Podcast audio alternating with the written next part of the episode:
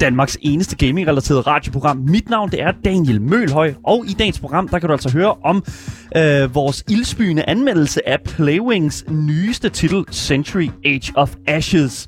Er det nok bare at putte en drage på forsiden af en ny udgivelse, eller kræves der lidt mere arbejde for udviklerne, før succesen kan mærkes i gameplay?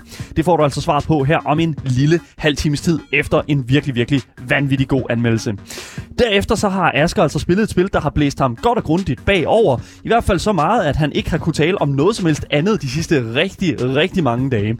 Spillet hedder åbenbart War Tales, og det skulle efter sine være et af de bedste spil, uh, Asger har spillet, og uh, i hvert fald også en af de bedste gemte indie-perler, som der ligger på Steam lige nu. Så vend jeg har 100% øh, fokus på øh, resten, resten af dagens program efter anmeldelsen. Asger han er virkelig klar til at give en god anbefaling derfor.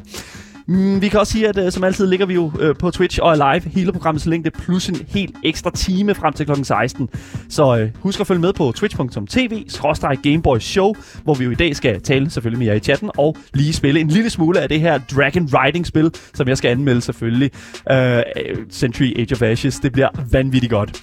En anden ting, der er vanvittigt godt, det er jo selvfølgelig min fantastiske medvært, som sidder her ved siden af mig. Spilanmelder og burgertyv om natten, Aske Bukke. Velkommen til programmet. Ja, øh, ikke længere Burger 7. Ikke længere Burger ja, Du har en sweatshirt på, så ja. vi kan ikke se, om du Jamen, er Burger 7 mere. Den er re- jeg har retired fra øh, du er hamburgler. stoppet som hamburgler. Ja, det, er, det, er, det er faktisk en lille smule ked af at høre. Fordi det betalte ikke særlig godt. de gav mig bare burger. Ja, det kan selvfølgelig Eller gav dig burger. Du tog dem selv, Asger. Det er sådan, ja, hvad det er, ikke? Det var blevet nødt til. Jeg fik jo ikke løn, jo. Dammit, dude. Anyways.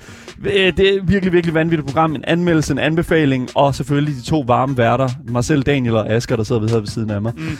Der er sindssygt meget at komme i gang med, så lad os bare komme i gang. Du lytter til Game Boys.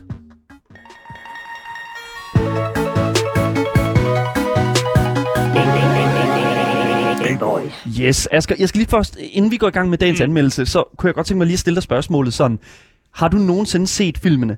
Hvordan træner du din drage? Ja. Har du nogensinde set dem? Hvad ja, synes du om dem sådan? Øh, du siger, nu siger du dem, jeg har set den første. Du har set den første, ja. og du var, du, jeg, du var godt sådan stille bagefter, kan jeg næsten forestille mig. Det var, det var fint. Det er jo en, det er jo en, hvad kan yeah. sige, en, en meget, meget anmelderrost film. Det, yeah. det har jeg ingen anelse om. Jeg tror ikke, jeg, altså, den sagde mig ikke super meget, for jeg vil, jeg vil ikke kunne genfortælle helt, hvad den handler om, hvis, du, øh, hvis du gerne vil vide det. Men ved du hvad, så tror jeg faktisk, at dagens anmeldelse, det er lige noget for dig, Asger. Fordi i dag, der skal vi nemlig kigge nærmere på et spil, som der gør brug af alle de våde fantasy-drømme, som Oscar Nørder jo egentlig går og har hver evig eneste dag. Vi skal nemlig kigge nærmere på studiets Playwing og øh, deres nyeste intense competitive Dragon Fighter titel. Fordi i dag, der skal vi simpelthen kigge nærmere på på og anmelde intet ringer end Century Age of Ashes.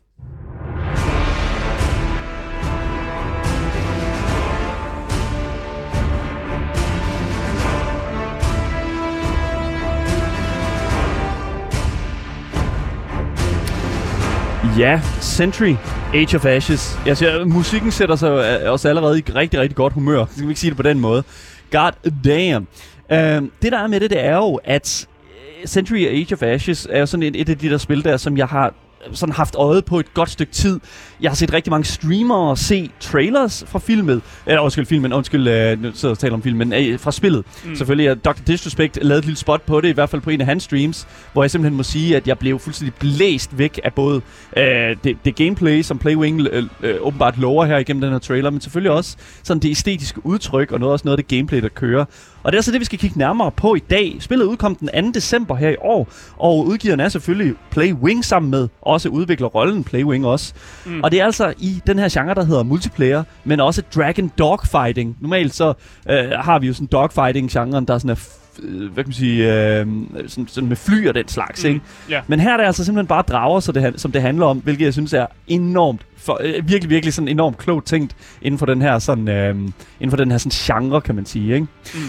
Platformene er relativt øh, mangfoldige. Du har PlayStation 4 og PlayStation 5. Du har Xbox One. Du har Xbox Series S og X, altså de nye Xboxer, de, også den gamle konsol.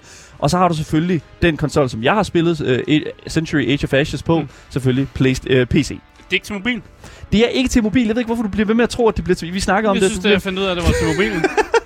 jeg ved ikke helt, om det, om det er der, den hænger sammen, eller hvordan og vedes.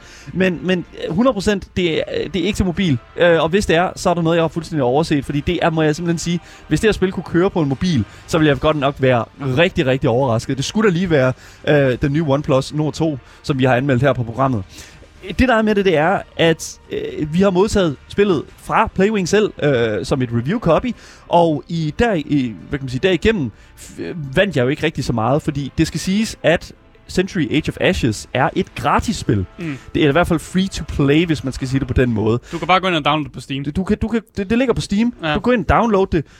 Men der er selvfølgelig mulighed for tilkøb.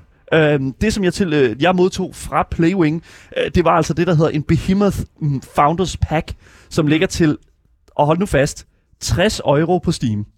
Ja. Det er altså over 400 kroner, øh, man kan få lov til at bruge. Det er ikke nødvendigt at købe de her sådan, founder packs, eller de her sådan, tilkøbspacks.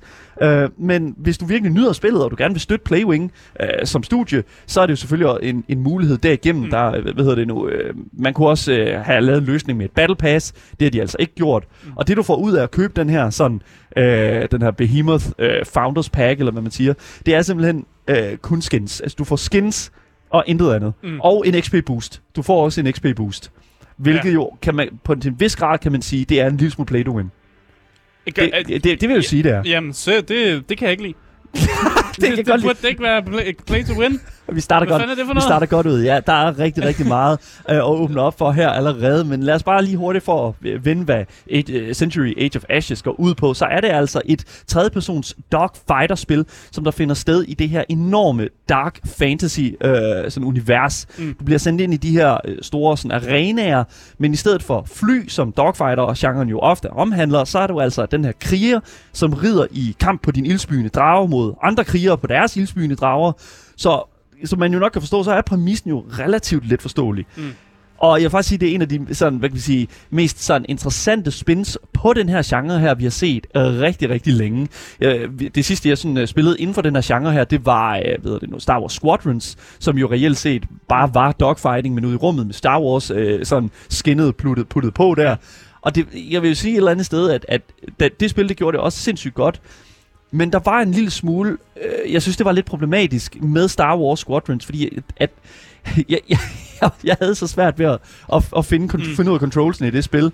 Og det må jeg altså simpelthen sige, det er ikke et problem, jeg fandt i Century Age of Ashes. Det må jeg simpelthen sige. Men jeg synes sådan set bare, at vi skal komme rigtig, rigtig godt i gang. Nu ved, hvad, ved vi, hvad spillet går ud på, vi ved, hvor Mm. man kan få det, og også hvordan og hvorledes, øh, hvad hedder det nu, øh, hvem der har lavet det. Men det, der jo egentlig er kødet af Century Age of Ashes, det er jo selvfølgelig gameplayet. Så lad os rykke ind i gameplayet til Century Age of Ashes.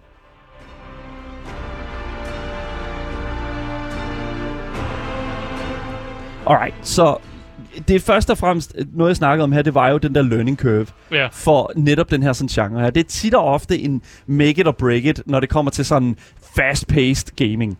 Og Ja, det, det, det kræver et højt skillniveau, sådan Yes. er min erfaring med de her dogfighting skill i hvert fald, Ja. for at kunne overhovedet være med. Og det værste ved det hele, det er, at, at, at det er jo, at det her det er jo en genre, som man jo reelt set kan gå hen og blive vanvittig god til. Mm. Og jeg vil jo sige sådan et eller andet sted, hvis du kommer op imod en person, som har enormt, enormt meget erfaring inden for den her genre her, dogfighting og den slags, så må jeg simpelthen sige, at det er... Det, det er umuligt at kæmpe mod dem. Det er umuligt at komme imod dem og, og, og, og, og altså sådan sørge for, at, at du kommer ud på den anden side. Fordi hvis der er nogen, der er gode til det, så er du fucked. Det øh, og heldigvis det, man lever rigtig højt på, det er, at spillet er nyt, og alle har ligesom mulighed for at øh, forsøge også sådan at, at øge sit skillniveau sammen. Og det der er med det, det er, at hvad kan man sige, det at lære det, er faktisk en ting, som jeg synes Playwing har gjort enormt godt, fordi der er en sindssygt god tutorial i Century Age of Ashes. Og jeg tror virkelig, at, at fordi jeg først så tænker jeg sådan, ah fuck it, jeg spiller skulle lige uden, jeg behøver ikke at tage tutorial. Jeg er epic gamer, ja. ikke? Altså det er jo normalt, så øh, er det ikke noget, jeg plejer at gøre, skifte den tutorial. Men igen, jeg føler sådan... gerne ind. Jeg vil bare Ja. gerne ind, og I wanna fucking play. Men det, Det der er meget faktisk, farligt dogfighting-spil at- at skip Ja, ja, det- det ved så er det der, godt. man ender i sådan en situation, hvor man ikke vinder ved, ved hvad controlsen er, Daniel. Men jeg, ja, og igen, men igen, jeg vil faktisk øh, virkelig give øh, kæmpe credit til øh, Playwing her, fordi at jeg var faktisk, selvom jeg ikke spillede tutorialen, så var jeg faktisk slet ikke i tvivl om, hvordan jeg spillede spillet. Der er enormt mange tells sådan inde i spillet, og mange prompter til at forklare dig, okay, nu er du så tæt på her til at kunne bruge den her ability. Alle dine abilities står nede i højre hjørne, så du ved, hvad du skal trykke på for ligesom at sørge for det. Hver gang en ny runde starter, så kan du se, hvad du kan bruge af abilities, mm. og hvor de abilities, de er henne, mattet på enten din controller eller på dit keyboard. Og det synes jeg bare, det er super godt. Jeg synes, det er utroligt brugervenligt, og jeg synes, det er sådan øh, en lidt anden tilgang for et studie, mm. øh, som laver et spil inden for den her øh, genre her. Men det igen, det er lidt...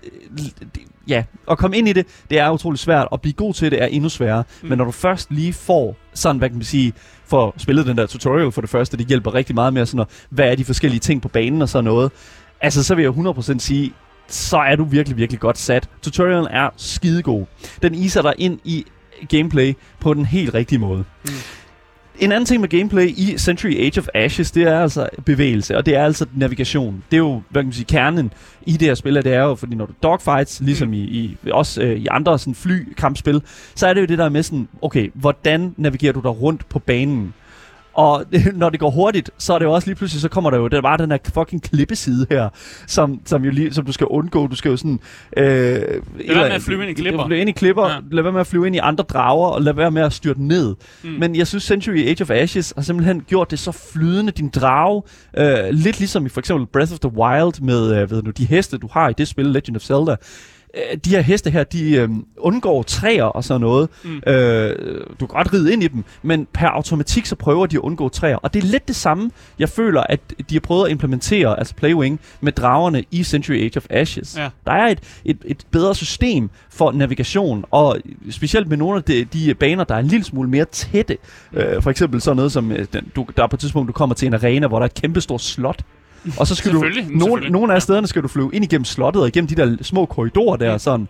Og ved du hvad, jeg synes faktisk, at det, igen jo, du kan godt få en lille smule op sådan, men efter du har flået igennem den korridor en gang, så forstår du det. Ja. Så har du ligesom styr på, okay, fair enough, du skal ligesom, øh, hvad hedder det nu, navigere rundt sådan med hovedet af dragen, og ikke kroppen af dragen. Ja, jeg bliver, nødt til, jeg bliver også nødt til at høre her, sådan, ja. hvad er forskellene så fra, for der findes jo mange af de her dogfighting-spil, hvor du bare flyver rundt i flyver og sådan noget. Ja. Altså, hvor er forskellene fra øh, dragen til flyveren. Ja, så det der er med det, det er jo, jeg føler, altså dragen er jo et, er et meget mere organisk sådan, øh, jeg vil ikke kalde det et fartøj, det er jo, det er jo sådan ja. lidt, men altså det er jo, et, den kan jo stoppe øh, på stedet, og det var også lidt det, vi så i Star Wars øh, Squadrons, fordi ja, ja. vi jo netop kan stoppe det i rummet, så vi jo stoppe midt i luften. Og det hjælper rigtig meget på øh, at lave de der sådan skarpe turns der og sådan noget. Ja. Men dragen, altså dragen øh, holder momentum, men du kan godt stoppe op og ligesom lave sådan det der skarpe sving. Mm. Jeg føler, det er meget mere organisk end, lad os sige for eksempel sådan et spil som Battlefield, hvor du også nogle gange har de her dogfights. Ja, ja. Og der er det jo sådan, altså, der er du nødt til ligesom at beholde det der sådan enormt store momentum, sænke hastigheden, men ikke for meget til, at mm. det ligesom falder ned. Dragen her, den holder sig jo bare stående i luften. Så, så uh, forskellen her, det er, uh, at dragen har nogle andre måder at bevæge sig på? Dragen har nogle andre måder at bevæge sig på, ja. men den er meget mere sådan organisk, føler jeg, for okay. ligesom at bruge et ord, som er utroligt... Du bliver med at bruge organisk. Ja, ja, ja, men det er jo netop fordi, det er sådan... Altså igen, hvis der er sådan, at du... Ligesom for eksempel en bil, der kører på en vej, eller en person, der går på en vej. Ja. Ikke? Personen har meget lettere ved at stoppe op, end bilen har. Mm. Og det er fordi, at der er et væsentligt Altså sådan, øh, bilen har sine bremser, mm. og så er der noget kontaktflader sådan lidt. Men hvor mennesket ligesom har mulighed for at gå ned i forskellige sådan, kropsstillinger og sørge ja. for at, sådan, at tuck your head og sådan noget. Altså der er sådan nogle ting, som jeg føler, at dragen kan, som flyet ikke kan, fordi at dragen er et, et dyr, er et væsen. Men hvis, så, hvis flyet kunne det, ville det så være om næsten samme spil? Ja, det, det, ja, okay. det, det, du har jo lige svaret på dit eget spørgsmål, ja. Asger. Det, det, det er fordi, cool. det, hvis, ja, hvis flyet er dragen, så kan... Yes, det er rigtigt. Ja. Men, men igen, jeg føler, at, at man ligesom skal holde fast i her, at, at Century Age of Ashes har et utroligt godt optimeret mm. sådan, hvad kan man sige, øh, navigationssystem også. Fordi ja. du er aldrig nogensinde i tvivl om, hvor du er henne på mappet sådan rigtigt. Du øh, kan godt af til være sådan øh, midt i sådan rimelig hæftig sådan chase, og så er der en, en drage, der kommer op bag dig, mm. og så er det altså bare med at finde øh, et skarpt sving eller en væg eller et eller andet sted, ligesom at navigere hen til. Ja men, det, ja. men der, hvor jeg prøver at komme hen, det er egentlig også bare, om det bare er en gimmick af det drager. Mm. Hvis det alligevel minder så meget om andre dogfighting-spil, så er det måske bare en, en gimmick at, åh, oh, nu er drager, men hvis det er de samme ting, for jeg kan godt se, at man kan skyde med fireballs og sådan noget, men det er mm. jo det samme, som hvis man skyder et missil ud af et fly, for ja. eksempel. Ja. Så er det jo i teorien samme spil, samme gameplay, men det er bare det der gimmick med, at det er en drag. Jo, men du skal også tænke, du skal jo tænke på her, selvfølgelig øh, har vi jo smækket det her sådan fantasy skin på, ja. men det der bare er med det, det er også, hvor meget de ligesom hvor meget energi de ligesom bruger på at gøre det overbevisende. For mm. jeg føler ikke, at det ville være fedt at sætte en, en flyvemaskine ind i det her spil her. Det vil ikke give mening. Nej, selvfølgelig ikke. Altså, det er et fantasy-spil. Det er et fantasy-spil, ja. og jeg synes, jo, du har smækket det på, men igen, så kan man jo også sige sådan, okay, men altså, alle Battle Royale-spil er jo 100% ens, fordi de alle sammen handler om det samme. Men igen, ja. der er jo forskellige natur, der er forskellige aspekter og sp- forskellige nuancer af de mm. her spil her, som sætter dem fra hinanden. Ikke? Jeg vil jo sige, at Player Unknown Battlegrounds er enormt meget forskelligt mm. i forhold til, lad os sige, Fortnite eller Apex Legends. Ja. Og det er netop det samme, jeg tror, at vi skal have fat i her. Jeg føler, at, at, øh, at vi ligesom har sådan jeg, jeg tror, det tætteste, vi kommer på, altså sådan at sammenligne uh, Century Age of Ashes med et andet spil i den her genre her, det er Star Wars Squadrons. Mm. Fordi du nemlig også har hele det her class-system. Mm. Det har du nemlig også i Star Wars Squadrons, hvor du netop har en healer, du har en, der kan refreshe andre shields og sådan noget. Og det er altså lidt det samme i Century Age of Ashes. Her har du nemlig sådan, at uh, i combat, der kører du sådan, at uh, venstre klik, det er, dit, uh, det er sådan nogle, uh, en home-seeking uh, projectile, som uh, sådan, uh, hvad hedder det nu? Uh, ja, ja det er sådan, sådan et godt missil. Et godt missil, et, ja. et, et varmesøgende missil. Så har du din uh, højre klik, som er sådan en, nu, jeg har spillet på PC, så det er højre klik og venstre klik. Men højre klik er sådan et, hvad kan man sige, en ability, som, som er sådan din flammeånd. Mm. Og så det er det så kun, når du kan bruge den tæt på, ikke? Altså, det er rigtig ja. tæt på, så bare fucking light it up. Så en normal machine gun på et... Uh, på ja, Lige præcis. Noget af den stil der. Eller en, hvad kan man ja. sige, sådan en tractor beam eller et eller andet. Ja, ja. Sådan noget der. Men du har altså også de her classes her. Og øh, der er tre indtil videre i, øh, i, i det stadie, som vi har spillet i lige nu. Og den første, det er altså en Marauder. Og Marauderen, det er den typiske... Øh, den ty- det er den, man sådan spiller tutorialen med. Det er sådan den, man ligesom, du ved... Alright, den her, den, øh, den har, en, øh, har nogle abilities, som er sådan ret sådan standard. Den her, den har sådan firepower, sådan, det den, fokuserer på. Det er den sådan mellemniveau karakter, jeg mm. føler, øh, som, de, som, som Playwing er ligesom er gået med at sige, okay, den er den skal I spille, hvis I ikke fatter noget som helst. Mm. Og det, sådan som med klassen er bygget op med, det er, at de har alle sammen pa- øh, øh, sådan forskellige, forskellige abilities. De har et passiv, som altid er aktivt. De har en power, som de kan aktivere. Øh, og så har de abilities, som de kan sende mod fjender. Og så har de en rage, som øh, ligesom trigger sig selv, når at øh, din drage kommer ned på lavt liv. Marauderen har øh, sit passiv, som er sådan, hver eneste gang du får et kill, så får du reset din, øh, alle dine cooldowns på dine abilities, hvilket er ret godt, fordi de der abilities der, de er ret tit på cooldown. Men så har du også en power, de her power her, som gør øh, på Marauderen, som kan markere fjender, som er over det hele øh, på banen. Så du kan sådan ligesom, du flyver efter en, mm. så kan du markere den. Så når de laver et skarpt sving omkring dig bag dig, så kan du stadig se så kan du stadigvæk se dem. Ja. Du har stadig styr på, hvor de er henne. Ja. Og det hjælper rigtig, rigtig meget. Så ligesom når man bruger sine zoner ja. i flyet i det der, et andet dogfighting-spil. Lige ja. præcis, sådan noget der. Og så er der to abilities på Marauderen, som er Frostbolt eller Gust. Fordi du kan nemlig kun vælge en af dem, når du er i en bane. Så Frostbolt er et stun, er, en, er sådan et slow, som gør, at du ikke flyver lige så hurtigt. Mm. Men øh, så er der Gust, der fjerner alle de der sådan varmesøgende fi- øh, sådan fireballs, som er sådan øh, på vej op i røven af dig. Det er sådan virkelig, virkelig sådan, altså Ghost er 100% det bedste, fordi du er konstant, du har konstant folk bag dig i det her spil her. Mm. Eller det har jeg i hvert fald. Jeg skal ikke kunne sige, hvordan og hvorledes. Ja, men det er sådan føles det altid. sådan føles det virkelig. Sådan ja, det gør det virkelig. Og ja, Ghost er rigtig godt til ligesom at fjerne øh, sådan den der sådan, uh, heat bag dig. Og så er der Ragen, altså den her ting, der bliver triggeret, når du er lavt liv øh, hos Marauderen. Og det er altså, at alle fjender bliver markeret.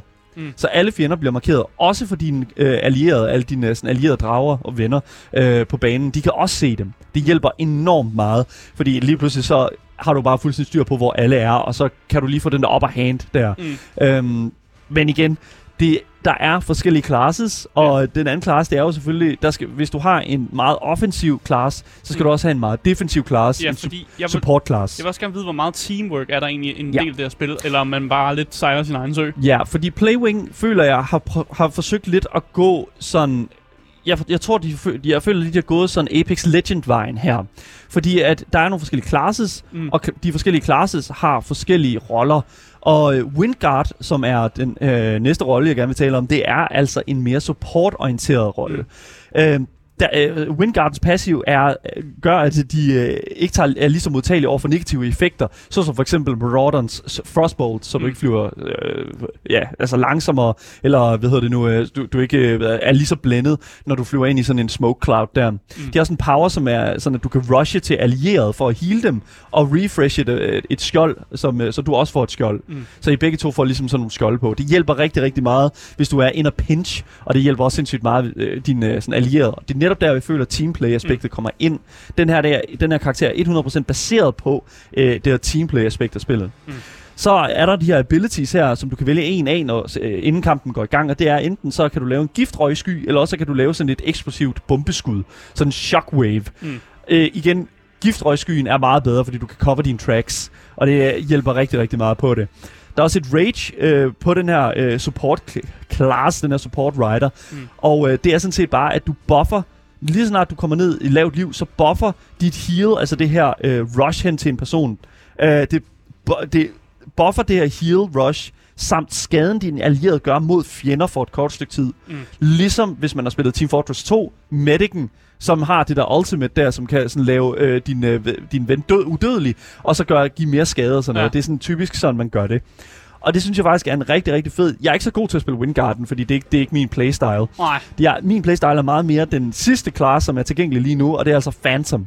Og Phantom, er en... Altså, Phantom er sådan en lone player, jeg, øh, som er sådan totalt... Det er der, hvor man sejler sin egen sø, ja. Det er 100% sejler sin egen sø, og det er altså simpelthen fordi, at øh, den her karakter har mulighed for at gøre sig usynlig. Mm.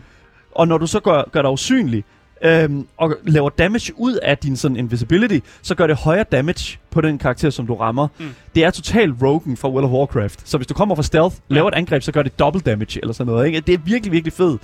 Og også specielt godt, fordi at der er enormt meget tracking i det her spil her. Mm. Og du kan clear den tracking med Phantoms sådan, øh, hvad hedder det, invisibility power. Der er også abilities her, og her ser vi den første sådan, øh, det første eksempel på en genbrug af en ability.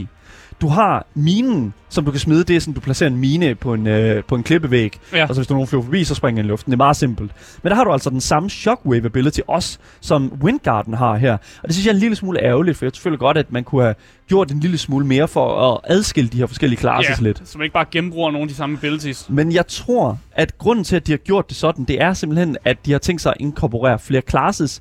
Og jeg mm. tror, at de har tænkt sig at gøre sådan, at det skal være mere ligeligt for hvis det er sådan, at vi begynder at finde på for alle mulige forskellige uh, abilities til de her classes, ja. så tror jeg, at det hurtigt bliver meget svært for dem i start, altså Playwing i, uh, i slutningen, at balancere, at balancere ja. alle de her karakterer her. Mm. Og jeg tror sådan, det er det. Altså, du har, de har jo de abilities, som er, undskyld, powers, som er sådan class mm. specific. Mm. Og så abilities er måske en lille smule genbrug ud igennem de, øh, de forskellige classes. Men det er sådan set det, der er med det. Der er flere classes på vej. Vi ved ikke, hvor mange der kommer, og vi ved sådan set heller ikke, hvad øh, for abilities, eller hvad naturen er, er af dem, og vi ved heller ikke, hvornår de kommer. Så det er virkelig, virkelig interessant øh, at, sådan at følge med i øh, hen ad vejen. Men det er altså klarsystemet i Century Age of Ashes, og øh, det, nu har vi ligesom sådan, hvad kan man sige, etableret, okay, det er de her ting her, du kan vælge, men hvad med matchmaking? Hvad med multiplayer-aspektet af Century Age of Ashes? Mm. Så den måde, som det fungerer på i spillet, det er, at du i starten, de første fem levels, har adgang til det, der hedder Rookie. Og Rookie er et 3v3 game mode, hvor du simpelthen bare har mulighed for at øh, komme 3 mod 3 ind i en arena og prøve at bruge dine abilities. Mm. Det der er med det, det er, at der er for hver runde, der går, så unlocker du en ability af gangen. Det er ikke så fedt, synes jeg. Det kunne være meget rart, hvis det er sådan, at du sådan set bare øh, unlockede din, karakter, din karakteres abilities en af gangen, fordi der er utrolig stor forskel på de forskellige abilities, og hvor mm. brugbare de er i hver kamp. Så hvis du bare unlocker en af gangen, så er det ikke så fedt. Nej. Men det, der er rigtig fedt, det er faktisk den normale game mode, og det er den her sådan quick play øh, version. Det er i hvert fald den, jeg har spillet rigtig meget.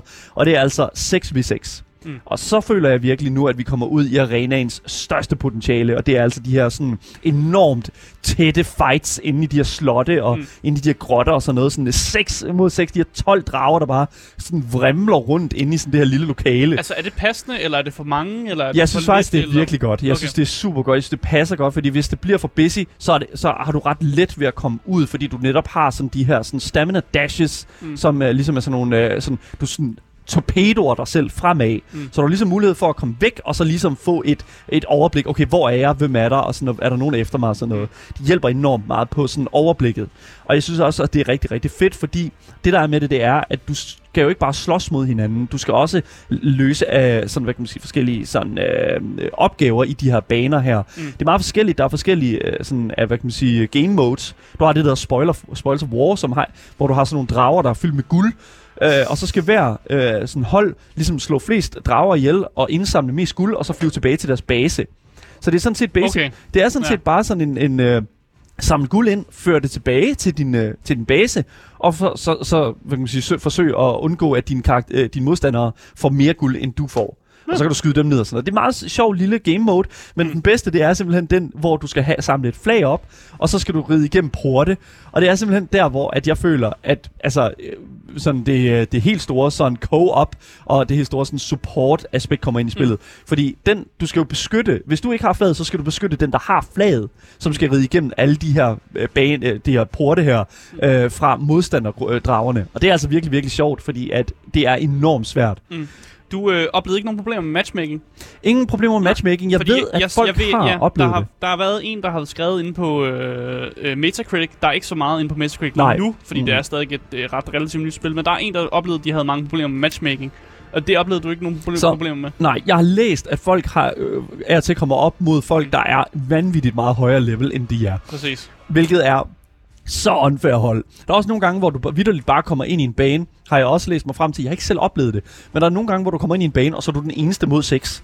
Det har jeg set okay, eksempler det er, på. det er ret dumt. Det er ret dumt. Jeg har set eksempler ja. på det, men jeg har endnu ikke selv oplevet det. Og jeg har altså spillet i godt og vel 4 timer, 4-5 timer nu her. Øhm, det der er med det, det er, at jeg føler, at game modesene og quick play, alle de her ting her, det er super fint.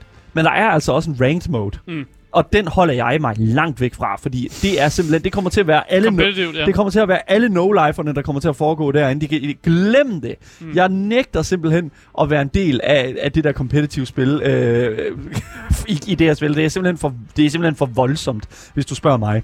Mm. Men altså, gameplay er stærkt i de første 5 timer. Det tager dig, altså, for det, det er det, til, hvad kan man sige, øh, det, det antal timer, som det tager dig at prøve alt, som Century of Ashes har tilbydet dig lige nu. Mm. Uh, dog har jeg et mindre problem med hele sådan progression-aspektet i Century Age of Ashes. Ja. Og det er rigtig, rigtig skidt, for efter de fem timer er gået, så skal der altså være noget i spillet, der tillader mig at lege med formatet, og som holder mig fast. Men der er absolut ingen guldrod i enden af pinden af hvert spil, ud over XP, rustninger, som der kun er skins, og våben, som der kun er skins. Det hele er baseret på skins, kosmetiske tilføjelser eller mønter, som du kan bruge på skins og kosmetiske tilføjelser. Ja, men det, det er vel også fint nok, hvis det er et free, free-to-play-spil? Det er helt fint. Ja. Jeg har bare eksempler på andre free-to-play-spil, som gør det væsentligt bedre, og giver mig en, den lidt mere sådan, den, den lidt større gulderod for enden af pinden. Jeg, så, og hvad, hvad vil være en større League of Legends for eksempel. League ja. of Legends tillader dig at level op, og jo mere du leveler op, jo større mulighed har du for ligesom at customize mm. den måde, som du spiller de forskellige karakterer på. Og det synes jeg simpelthen er lidt ærgerligt, at vi ikke ser her i mm. Century Age of Ashes. Det er simpelthen ikke nok for mig overvej, hvor fedt det kunne have været at lave sådan et større teknisk aspekt til spillet, eller bare sådan en smule måske. Mm. Jeg, synes, jeg synes, det er ærgerligt, at det ikke er til stede, men alligevel føler jeg alligevel, at man skal se på Century Age of Ashes som, Ashes som det her gratis spil, der alligevel har noget interessant gameplay, og måske også kan være en lille smule morsomt at spille mm. sammen med dine venner, fordi det er jo et gratis spil, og det fylder heller ikke særlig meget. Spillet fylder ikke mere end godt og vel. Du skal downloade 7 GB, mm. øh, og så er der garanteret øh, fri allokeret sådan, 2 øh, GB mere, så du har sådan 9-10 GB til overs til opdateringer og det slags. Ja. Så det er sådan set det, det handler om. Det er ikke så meget, du skal downloade. Det er et utroligt flot spil, og det tror jeg faktisk er det næste, vi snakker om, fordi det næste, vi skal høre en lille smule om, det er altså det visuelle og lydmæssige design af Century Age of Ashes.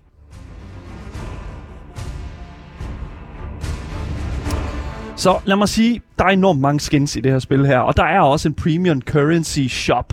Du kan, altså, de skal jo make living. Skal make ja. a living, det, det er sådan, der går. Øh, og jeg synes sådan set, at jeg synes, det jeg synes, det er fint. Altså, jeg synes, det er okay, at man kan købe de her øh, sådan, hvad kan man sige, skins for, for premium currency, hvis du har lyst til det, hvis du har lyst til at støtte Playwing på den måde. Fordi du kan altså også optjene de her Iron Coins, som man får ved at spille spillet. Og det er mm. det, som vi kalder League of Legends-metoden. Eller modellen, undskyld. Mm. Og du kan så... Øh, det, det, det, der er interessant også, det er, at du kan ikke købe de drager, som du rider på, men du kan købe æg, mm. som så hatcher ud til at spille, altså du øh, hatcher ud som et lille dyr, ligesom din, ligesom din frøasker, som du hatcher ud af ja, æg, ja. og så bliver den større senere, ikke? Og det er jo sådan, det, det er ligesom med din, med din frø, jo ja. mere Gameboys du laver, jo større bliver din frø. Ja, det er mere sådan tidsaspekt. Ja, lige præcis. At jo mere tid der går, jo selvfølgelig bliver ting større. så jeg tror mere, det er sådan, du, du prøver at forklare. Det er netop det. Lige præcis. Øh, din drage har forskellige kos- øh, kosmetiske sådan, tilføjelser til sig. Du kan til, putte noget rustning på hovedet, halen, sadlen og brystet af dragen. Mm. Men mindre det er en legendarisk drage, så kan du slet ikke putte noget på den. Det synes jeg er lidt ærgerligt. Det synes jeg er lidt ærgerligt. Jeg, jeg, er da pisse, lige, jeg er da pisse ligeglad. Jeg vil da bare putte rustning på den. Men den er legendarisk. Ja, det skal jeg sgu ikke have noget på. Anyways, din karakter kan også få våben og rustning på sig, men det gør ikke nogen forskel. Din karakter er sådan en lille dude, der bare sidder øh, oven, på, øh, oven på dragen og, og siger og holder fladet en gang imellem i de forskellige game modes. Men kunne han, duden, der sidder oven på dragen, faktisk ikke være lidt lige meget for spillet? Fuldstændig. Ja, okay. Fuldstændig. Det kan også bare være dragerne, der er pisse sure på hinanden Ja, eller et eller andet. Ja. Fordi det, det, det, det gør ingen forskel. Der er det her, der hedder en rede, eller næsten. Og der kan du altså øh, finde de her æg, som du optjener på samme måde. Og så kan du equippe dem på samme måde, man gør i Pokémon Go, og så kan du klikke dem ved at, sådan, at være aktiv i spillet. Mm. Øh, ved at lave ting og sådan noget. Der er for eksempel sådan nogle opgaver, sådan, at du skal have 100 XP, øh, du skal, eller 1000 XP for at gå op i det næste growth-niveau. Mm. Du skal fylde dit stamina-meter op to gange i en kamp for at nå det næste, og så ramme 10 rytter med din flammeånd øh, i- for at opnå, opnå for, for at gøre en fuld størrelse, mm. så du kan ride på den. Og det er sådan set det, der er med det. Der er ikke så meget mere i det, altså sådan, øh, med det rent visuelle. Mm. Du har øh, renagerne, som er enormt flotte. Grafikken er sindssygt flot, vil jeg sige. Der er ikke en finger at sætte på. Øh, det er sådan visuelt design. Ja, hvis du sagde til mig, at det her var et indie-spil, hvilket det jo teknisk set er, øhm, fordi Philly, øh, undskyld, øh, Play, Playwing. Playwing har absolut ingen, øh, hedder det nu, øh, andre spil derude, af hvad jeg har kunne finde. Øh, de har et spil, der hedder Instant War. Okay, det er igen Ja. Insta War, men som, som igen et eller andet sted, øh, for det ligger ikke på Steam, det, det jeg tror det er udelukkende er et, øh, hvad hedder det nu, øh, download-spil. Det ligger ikke på Steam i hvert fald, hvad jeg kunne se under Playwing. Men det der er med det, det er, at du har jo ligesom de her arenaer her, som har enormt stor vide. Altså det er et enormt stort battleground, og det er lidt ligesom i Battlefield. Hvis du flyver for langt, så bliver du, så, så bliver du sagt, at du skal flyve tilbage, eller så bliver du fandme øh, hævet, ned af, hævet, ned af luften. Og det er altså det er så fint nok, fordi du kan, godt, du kan godt kæmpe ordentligt ind i de her kampe her. Det glæder mig sindssygt meget til at vise, når vi skal spille spillet Age of, uh, Century Age of Ashes her mm. uh, efter kl. 15 på programmet. Lydmæssigt så har jeg ofte problemer med at definere, hvor mange drager, der er i gang med at hale ind på mig bagfra. Jeg føler, der er en masse visual cues, der indikerer, at jeg er i fare. Men jeg mangler lidt den her sådan lydmæssige øh, tilføjelse, det her lydmæssige aspekt af faren bag dig. Mm. Øh, andet end bare sådan et visuelt prompt der. Det er faktisk også en, det, som jeg, øh, en af de større kritikpunkter, jeg har, det er altså, at Century Age of Ashes har enormt meget UI til et spil, der er så flot. Mm. Det er simpelthen så synd og skam at have så mange effekter, og have så, øh, effekterne er fint nok, men at have det her stamina meter, meter have det her sådan det her scoreboard oppe i toppen og de her abilities, jeg føler, der var en meget bedre måde at gøre det på mm. øh, fra øh, Playwings side af. Det har de ikke valgt at gøre, de har valgt at gøre det meget mere sådan, vi kender det fra Battlefield, det her score i toppen og health nede i venstre hjørne og sådan. Det er også okay. Det skal være noget, man kan genkende jo, ikke? Ja, Som spiller også. ja. men de kunne godt have været lidt mere originale med det. Det er desværre en lille smule uinspireret, og også faktisk en lille smule til gene en gang imellem, når du, øh, når du sådan er, øh, I prøver at immerse dig i den her sådan store, øh, Mm. store arena, som det jo er. Så 100% there you go. Lad os gå en lille smule videre ind i øh, det, øh, øh, hvad kan man sige, det ikke så betydelige aspekt i det her spil her, nemlig det narrative aspekt af Century Age of Ashes.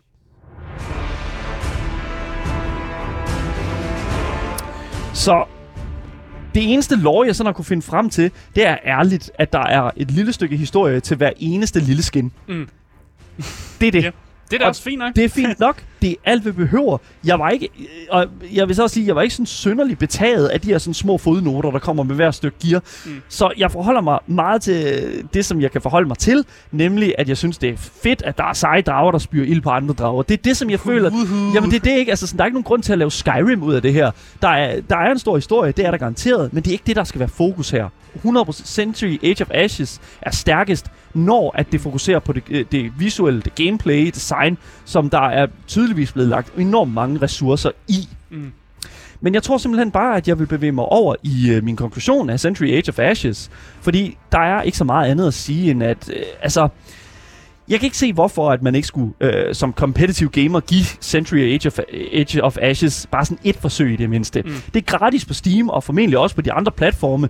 Så hvis du har 7 GB ledig, så vil jeg sige, at Century Age of Ashes er et glimrende, intens drage-kampspil, der rammer et- en kløe, som jeg faktisk ikke rigtig vidste, jeg havde. Mm. Øhm, det er enormt flot at se på, og jeg kan snilt se Playwing brillere i fremtiden, når de får implementeret lidt flere øh, karakterer, lidt flere classes, lidt, måske lidt flere game modes, mm. end, og måske gøre en lille smule mere ud af bare de her skins i progression-systemet. Øh, og måske gøre en anden gulderod for enden af pinden en lille smule lidt mere klar for os mm. players der. Så som sagt, så ligger Century Age of Ashes på Steam lige nu. Free to play. Så jeg kan ikke sige andet end at øh, hente det på opfordring også her på Game Boys. Og øh, øh, ja, det har, øh, det har været en stor fornøjelse at anmelde Century Age of Ashes. Og mm. kæmpe stor gave til Playwing for at lave et vanvittigt fedt spil.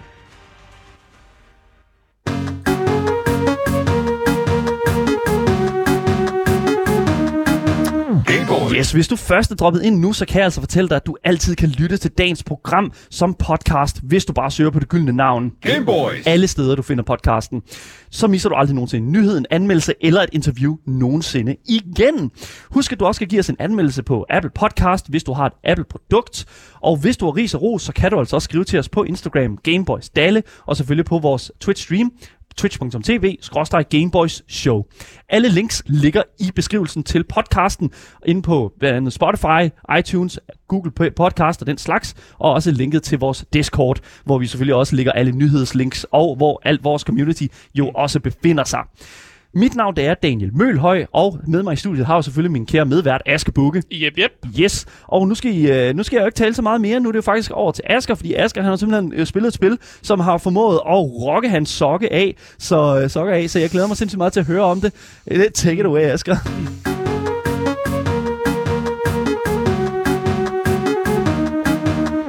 Ja tak, jeg har stadig mine sokker på, men øh, jeg kan jo starte ud med at fortælle, at vores øh, indie-spilsekspert Andreas Micharken, som normalt er her om tirsdagen, han er her desværre ikke.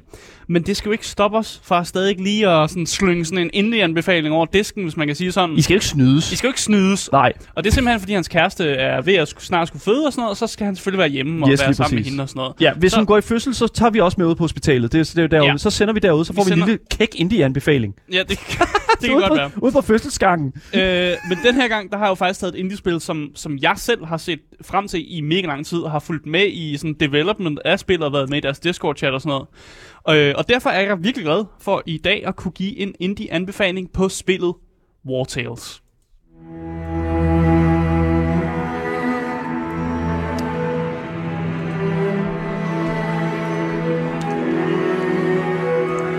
Ah ja.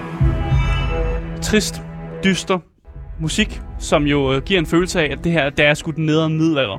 Og det er det også. Middelalderen var nederen, som den var nederen. Faktisk, det var fucking nederen. Og det, det, er, den, det er den sgu også lidt i War Tales her.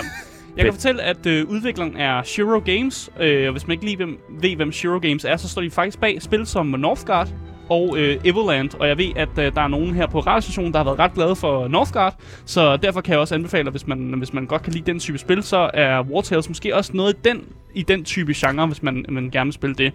Udgiveren er også Shiro Unlimited, så det er jo ligesom samme affiliated, der ja. har developed og ligesom også udgivet. Øh, og det er også vigtigt at sige, at spillet lige nu er i Early Access, øh, så det er, ikke, det er jo ikke det fulde spil, som er kommet ud endnu, men jeg er blevet voldsomt glad for at følge med i de her Early Access-spil, og ligesom også lige give en anmeldelse på det, når det kommer ud i Early Access, og så kan man kigge på det senere.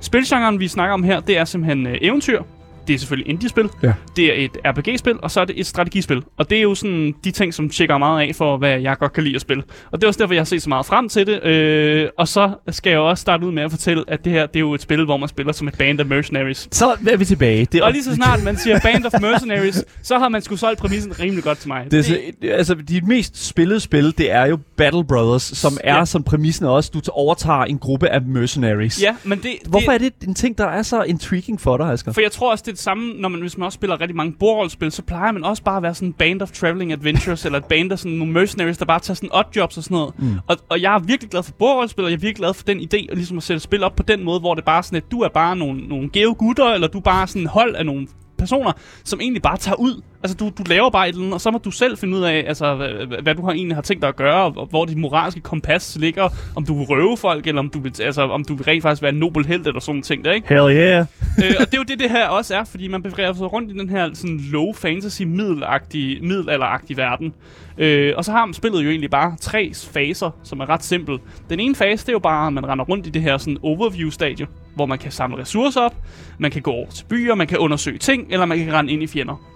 Så har man øh, det der et, øh, et andet fase, som er sådan en combat-fase, og det er, når man simpelthen render ind i en fjende, så kommer man jo ind i combat.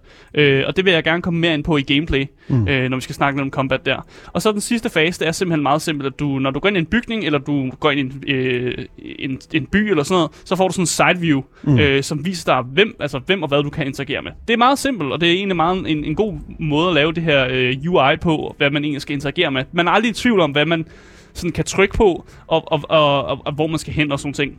Øh, eller lige præcis, hvor man skal hen, kunne godt være en ting, som man måske kunne være lidt i tvivl om. okay. Øh, fordi historien i det her spil er virkelig mærkelig. Øh, og det er sådan et spil, hvor jeg virkelig elsker den måde, de bygger det op på. Mm. Hvis man er vant til, at øh, et spil har en øh, lineær historie, så kan jeg faktisk ikke anbefale det her spil. Fordi det her har absolut intet... Det har ikke en main storyline på den, øh, altså på den figur. Øh, og du bliver simpelthen bare smidt ind i det, uden rigtig at vide, hvor det vil være bedst at tage hen. Altså, du starter på en klippetop et eller andet sted, og så, så kan du simpelthen bare få, få lov at være et eller andet sted hen, og så selv gå på opdagelse i det. Øh, og når du, når du starter, får du selvfølgelig lov at vælge, hvad dit Band of Mercenaries fortid er. Du kan være et, øh, nogle outlaws, eller du kan være nogen, der har mistet deres, øh, sådan, den person, de skulle travel rundt med. Eller du, altså, du kan simpelthen få lov at vælge din fortid, og det gør jo så, at du starter ud med nogle forskellige ting. Men ellers så er du egentlig bare på egen hånd. Øh, og derfor er det lidt mærkeligt at, snak- at snakke om det her spils historie. Øh, og derfor vil jeg egentlig bare fortælle, hvad jeg egentlig har fundet ud af indtil videre. På ligesom, for ligesom at sådan forklare lidt om det. Mm. Og her er, hvad jeg har fundet ud indtil videre. Vel, kom med, kom med det. Historie. Der er nogle forskellige regioner i det her spil. Lige nu er der kun implementeret tre regioner. Men hver region har nogle sådan tematiserede historier, som udspiller sig. Okay. Og et eksempel kan være, at den første region, man er i, øh, der har de sådan nogle, nogle historier, som udspiller sig rundt om, at der er kommet en masse flygtninger øh, ind i regionen. Og så kan man øh, få sådan nogle historier, som er sådan, øh, lader, lader man de her flygtninge stjæle fra bønderne, mm. så de kan overleve, eller straffer man dem. Øh, hjælper man dem med at fælde en hellig skov. Det er selvfølgelig dem, der bor der, kan selvfølgelig ikke lide, at du fælder en hellig skov, men det her, de her flygtninge har jo brug for ligesom at fælde nogle træer, så de kan komme igennem vinteren med. Øh, og man kan også vælge, om man øh, vil købe en fiskerhytte til en flygtnings gamle forældre, eller om man bare vil lade ham, den gamle, øh, lidt crazy fiskermand, øh, få lov at være i sin hytte. Så det er de her meget tematiserede historier, som, hvor man egentlig selv vælger, om, øh, hvor man går hen, og så oplever man den her historie, og så får man lov at træffe et sådan moralsk valg, efter hvad du synes er det rigtige at gøre. Ja, ja. Øh, en anden region har så det her med, at de, de kæmper mod pesten, øh, og vinmarkerne er døde på grund af de her pestting. Så der kan du vælge, om du vil lade, lade vinbønderne slå de her pestebefængte borgere ihjel, mm. eller om du vil stoppe dem, om du har lyst til at slå nogle skadedyr ihjel i en kloakken, for at ligesom hjælpe den her pest, eller om du måske siger ja til at finde en eller anden mærkelig medicinmand, der måske er kommet i nogle problemer et eller andet sted. Se, det som jeg føler, der er med det her, det er, at det vækker, mig in, det vækker enormt store sådan... Nogle af de to første sådan Fallout-spil. Så det, sådan det der, igen, Fallout-spil, ja. Altså, jeg føler virkelig, at vi har sådan øh, en, en vibe her, eller i hvert fald sådan den måde, sådan jeg føler, sådan, der er struktureret mm. øh, sådan historien på. Den er sådan, du har mange muligheder for ligesom at bestemme, hvordan du vil tilgå de her forskellige problematikker. Altså jeg vil jo næsten sige, det er jo, det er jo, det er jo næsten Skyrim, hvis Skyrim ikke havde en main storyline. Yeah. Altså det er virkelig bare, du, du, du render et sted rundt, og så får du vide, hov, hvis du går over til møllen derovre, så kan der være, der er nogle banditter. Hvem giver så, en, okay, og hvem giver en skid for Sky, historien i Skyrim? Nobody ja, cares. Jamen præcis. Det er jo det, altså sådan, det, alt, det, det fede ved Skyrim, det er jo, at du har den her kæmpe store åbne verden, ja. som du vidderligt bare ligger for dine fødder. Og det føler jeg sådan lidt, er det sådan samme, vi, vi har med at gøre her i War Tales. Præcis, jeg aner ikke, hvor stort mappet er. Fordi det, er man kan, altså, det hele er, sådan, er, er sort der, hvor du ikke har været. Ja. Og så render du bare rundt, og du har en idé om, at det faktisk er lidt uendeligt. Mm. Og det føler jeg er en perfekt måde ligesom at, at, at gøre det på, at bare give sådan en følelse af, at sådan, du kan altid være et eller andet mærkeligt sted hen. Ja. Og så synes jeg også, det er værd at, at, at, at faktisk at notere, at spillet er low fantasy. Men, Men det, det er sjovt, fordi low fantasy har altid forundret mig. Det er jo sådan lidt Game of Thrones-agtigt, ikke? Ja, Game of Thrones, at der kan godt være nogle fantasy-elementer, ja. men det er alligevel sådan lidt, at det, det skal minde om den jord, vi er på-agtigt, mm. og det har nogle elementer af, at det bare, egentlig bare er middelalderen her. Men der er jo blevet hintet til, at der skulle foregå nogle måske lidt ma- magiske og lidt mystiske ting med nogle monster og sådan noget. Og der er faktisk en trailer, hvor man ser sådan en kæmpe stor slangemonster sådan komme igennem sådan en skov sådan med det. Midgårdsorm eller sådan noget? Okay. men jeg har ikke fundet nogen af de her monstre. Nej, hvor er det men, uhyggeligt. Men jeg har stadig en idé om, de er der, for det bliver hintet til ja. konstant. Og man, man ser på et tidspunkt nogen, der har lagt sådan nogle mærkelige sådan, fælder op, med sådan, hvor ja. de bare har stillet en gris ind i sådan en mærkelig ting. Og, og, og, så kan man komme tilbage, og så er grisen væk. Og det, det, er sådan et... det er det, som jeg synes, der også er mega interessant, fordi det er jo sådan indirekte storytelling. Eller ja. i hvert fald, fordi det, det er sådan det der med sådan, lad være med at, at vise det, bare for fucking lægge op til det. Ja. Lad os ligesom øh, øh, lave vores egne tanker og idéer omkring, mm. hvad der er virkeligt og hvad der ikke er virkeligt i det her univers. Specielt når vi snakker om middelalderen, mm. hvor et meget, altså sådan, mange myter, hvor mange der sådan overtror den slags, jo faktisk var enormt stort. Ja. Og jeg tænker sådan, lidt- og det er også i forbindelse, igen, hvis vi har et andet aspekt, som Diablo, som er et meget high fantasy Ja, præcis, øh, spil, ja, ja. der har du jo netop sådan, alting bliver bare kastet i hovedet på dig, mm. hvor at i War Tales, der lyder det jo som om, at det er meget mere sådan, du går ud i skoven og listen op, hvis du finder den store slange, så Ja. er det din egen skyld. Ja, ja, ja, der er en masse mystik og en masse ting, der bliver Ja. hentet til. Jeg har ikke opdaget noget af det nu, og det kan jeg også godt lide, at det, at det er så sådan gemt Ja. under sådan en, en overflade på en eller anden måde. Men jeg synes egentlig bare, at jeg vil hoppe øh, ind i noget, øh, noget gameplay af øh, War Tales.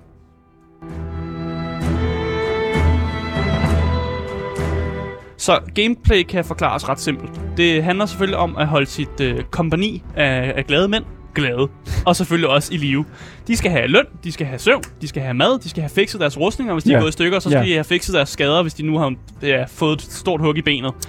Øh, og for at tjene penge, så tager du de forskellige jobs i forskellige byer. Og de mest normale er jo selvfølgelig, øh, hey, der er den her banditgruppe herover. Kan du ikke lige skaffe dem mig en her nogle penge? Kan det gå? Ja, det, og det var bare sådan, du ved sådan, jamen du er jo en gruppe af mercenaries, så Ja. ja. det, det, er jo fucking, det er jo, det er jo, det er jo sådan, du fungerer. Ja. Seriøst ikke, der er et fantastisk billede på vores gameplay lige nu. Bare sådan en gruppe munke med store køller. Ja, Seriøst ikke? Jamen, yes, det, dude. det, det, er sådan, det er. Jeg vil hellere møde den store slange end en gruppe, mø- mø- gruppe munke ude, ude i skoven med, med store køller. Det er virkelig ikke godt. Og så bruger de sådan et system, som er sådan random generated missioner. Så det er simpelthen bare, at herover der er der nogle banditter, du skal banke. Og så kan man altid gå tilbage og få flere missioner. Så det er sådan lidt en uendelighedsloop, og man kan altid få flere missioner, og det er sådan, man kan tjene penge på. Ja. Øh, men jeg vil egentlig også godt bare gå ind i combat, som er jo en af de vigtigste aspekter af det her spil. 100 procent. Combat, det er turbaseret, øh, og hver karakter tilhører ligesom en klasse, som har forskellige abilities. Og det kan godt være meget svært at forklare, at forklare combat, så derfor vil jeg bare egentlig bare give et eksempel på, hvad, hvad kunne være en, tur, en typisk tur i combat, mm. for ligesom at tegne et billede over det. En typisk tur kunne være, at du har en spydmand, øh, og så vil du bruge dit movement til at komme over bag en af dine allierede, øh, men stadig tæt nok på, at du kan stikke en modstander, fordi spydmanden han fungerer bedst, hvis han kan stå bag en, øh, en teammate, øh, og blive defended, men stadig ikke lige ramme en modspiller. Det, det er jo det, vi kender fra, fra Dungeons and Dragons og den slags, det der hedder Reach, ikke? Altså, Ja. ja. du har et langt våben, så det giver meget god mening, at du skal jo lige stå et godt stykke væk, for at det våben, det reelt set kommer øh, til sin ret, ikke? Præcis, og du har Ja. måske heller ikke et skjold, du kan beskytte dig med, så du har brug for, at der ligesom står en person Ja. foran dig. Ja. Øh, og så har du en masse følgende classes, øh, som man kan bruge på forskellige måder. Og jeg har opdaget de her classes. Archer, Spearman, Ranger, Brute, Swordman, og så en Warrior, som også er en berserker-agtig øh, dude. Ja. Men spillet har åbenbart 30 classes. What? Og jeg, og jeg kan ikke finde dem. Jeg kan ikke finde flere end det her. Spillet What? siger, der er 30 playable classes, men jeg ved ikke, hvordan man recruiter dem. Jeg aner What? ikke noget, fordi spillet fortæller ikke en, hvordan man gør de her ting. Altså, der er ikke nogen øh, tutorial tilknyttet de her ting. Og jeg synes, det er fucking fedt. For en af de ting, som, som overraskede mig rigtig meget, det var det der med, at du kan godt nok ting unconscious, men det fortæller spillet dig ikke, du kan. Og du kan også godt fange dyr. Men den måde, du skal fange dyr, det er, at du skal have en person, der står og battler med dyret, og så skal der komme en person ind fra siden af, og personen skal have et, et ræb equipped, og så kan de fange dyret. Men det er ikke noget, spillet fortæller dig. Så når jeg, da, da det lykkedes mig at fange dyr, var jeg sådan, what the fuck? Hvad er der ellers, som spillet, ja. spillet ikke fortæller mig? Og det er egentlig det, der gør, at jeg, jeg virkelig godt synes om det her spil, at det har sådan en lidt... Spillet fortæller dig absolut ingenting, og du skal I selv love that. opdage de her ting for at finde ud af, om, hvad er det så ellers, hvad kan jeg ellers gøre, og kan, kan jeg måske recruit nogen, som jeg måske i virkeligheden slet, altså, slet ikke burde kunne recruit Ja. ja. på en normal måde, for eksempel. Altså, det er jo det, som jeg synes, der er mega fedt ved de her, øh, den her type spil her. Det er jo det, så også mm. det samme med, med de, nogle af de første Fallout-spil. Det der med, at du bliver bare droppet ind i det. Ja. Og, øh, og udviklerne har en zero chill omkring, altså de er pisse ligeglade med, hvad, hvad, hvad, altså, hvordan og hvorledes du klarer dig. Du skal bare, Ja. du skal nok finde ud af det jo. Det er sjovt, du siger det, fordi at, øh, jeg har jo øh, fejlet f- fuldstændig, da jeg startede mit første Band of Mercenaries. Øh, der gik jeg ud, fucket op, og havde nok øh, recordet sådan, du ved, 20 timers gameplay, før jeg fik fandt ud af, at jeg blev skulle nødt til at starte på ny. For jeg, Nej. jeg har virkelig fucket op, fordi jeg anede ikke, jeg anede ikke, hvad, at jeg skulle gå til byer og få missioner, så jeg manglede penge. Jeg kunne ikke betale mine mænd. Mine mænd havde ikke noget medicin, de var fucking skadet, de Asger, blev du med at få flere skader og sådan. Aske, du er et band of mercenaries. Ja. Men jeg anede ikke, hvordan spillet fungerer, fordi spillet fortæller dig ikke, om det er måske en god idé at købe noget medicin, eller det er en god idé What? at...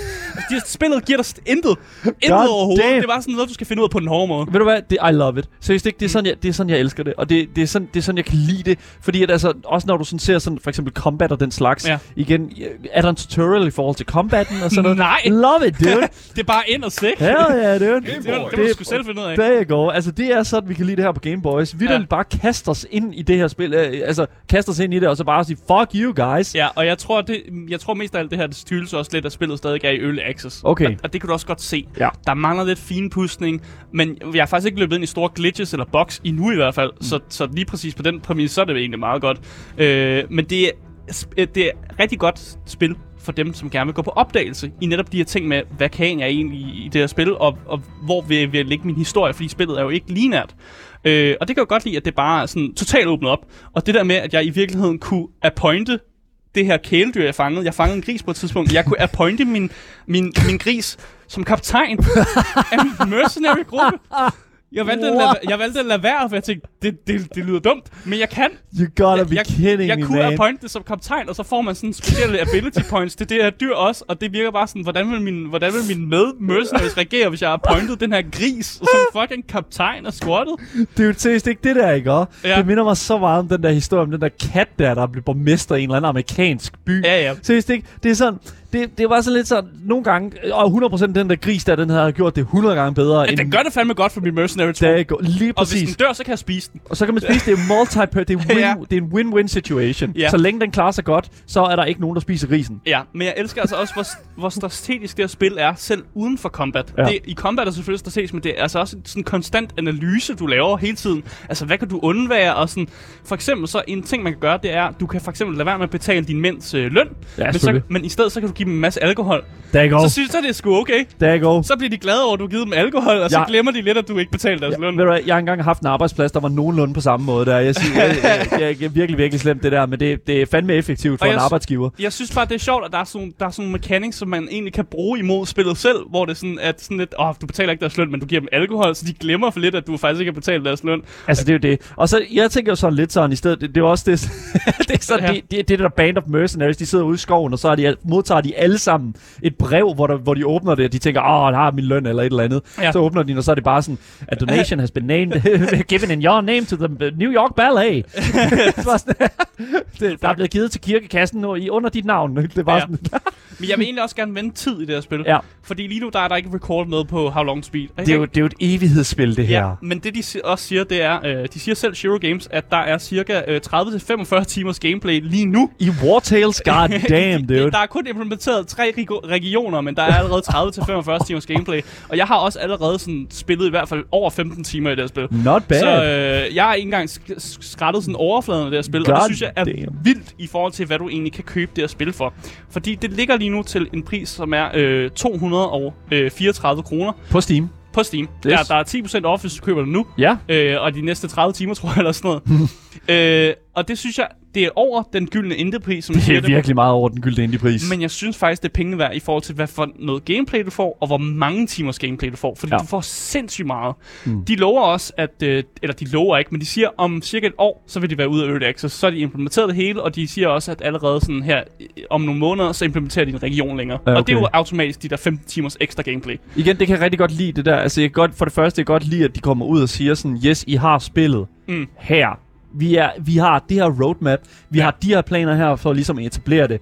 Det er 100% sådan, som jeg føler, en early access periode skal foregå. Ja. Der skal være en præmis for, vi ved, hvornår spillet kommer ud. Og Ja. det kan jeg rigtig godt lide. Jeg har ikke oplevet nogen sådan balancing fejl andet end, at nogle gange kan spillet godt finde på at smide en rigtig masse dyr efter dig, hvis du har, du har mange i dit øh, company, eller hvis mm. du er højt level. Så jeg, nu her, jeg, her for nylig, der battlede jeg sådan 25 boars, hvilket jeg synes var lidt for meget. It's not good. Og, og meget sådan... Lidt for meget. Men, øh, men ellers så har spillet ikke rigtig nogen problemer med at være Early Access, og derfor vil jeg gerne anbefale det. Til Kæmpe netop- anbefaling. Til den pris, der er, og at det er i Early Access. War Tales på Steam ligger til 10% af lige nu, og godt og vel over to, lidt over 200 kroner. Mm. Det lyder som en vanvittig god anbefaling. Tusind tak for det, Asger.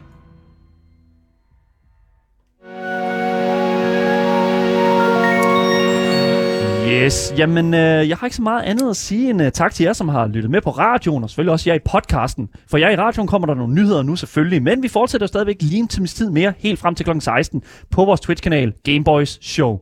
Hvis du vil høre podcasten, så kan du søge på det gyldne navn. Gameboy. Alle steder, du finder podcasts. Lyt til den. Den er klart det værd. Tusind tak for at have lyttet med i dag. I kan altid finde al information nede i beskrivelsen på podcasten. Og med mig i studiet har jeg selvfølgelig haft min kære medvært, Asger Bukke. Yep, yep. Yes. Vi ses igen i morgen, og tusind tak for, at I lige lytter med.